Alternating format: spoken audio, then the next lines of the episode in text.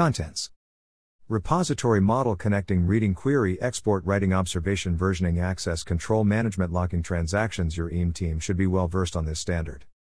As we already discussed in our previous article Technology Guide to Adobe Experience Manager, the JCR 2.0 standard, JSR 283, specifies a vendor independent and implementation independent way to access content bidirectionally on a granular level within a content repository. The JSR 283 was released back on 2009, as of now it is 11 years old. The JSR 283 was developed by the Java Community Process. Notable contributors from Day Software AG were David Nuescheler, Specification Lead, and Roy Fielding. Read more about contributors here. Note, Day Software was the company that created Communique, which after the Adobe acquisition in 2010, was rebranded briefly as Adobe CQ and then named Adobe Experience Manager. Repository Model The repository model describes the objects, types, and structures that compose a JCR repository. The description is language neutral and focuses on the static aspects of the data model.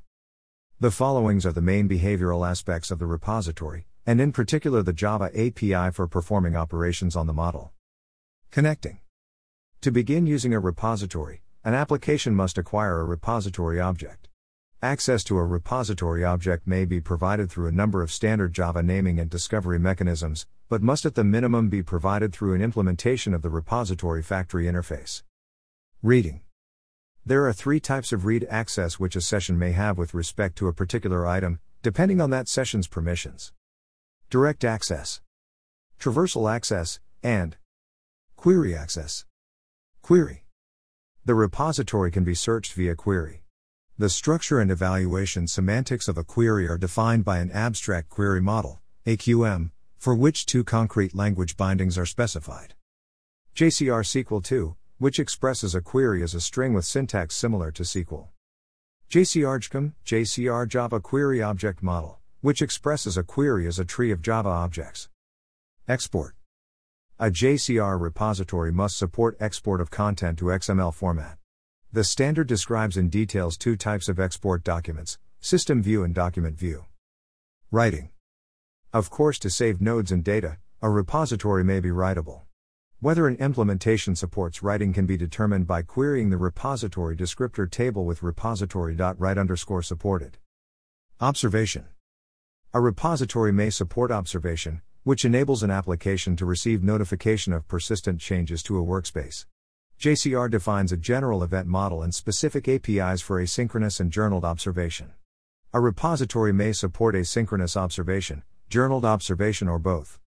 Whether an implementation supports asynchronous or journaled observation can be determined by querying the repository descriptor table with the keys repository.option underscore observation underscore supported or repository.option underscore journaled underscore observation underscore supported. Versioning. A repository may support simple versioning or full versioning. This section describes the syntax and behavior of the Java API for both types of versioning. Details on the underlying concepts, data structures, and node types can be found in Section 3.13 Versioning Model.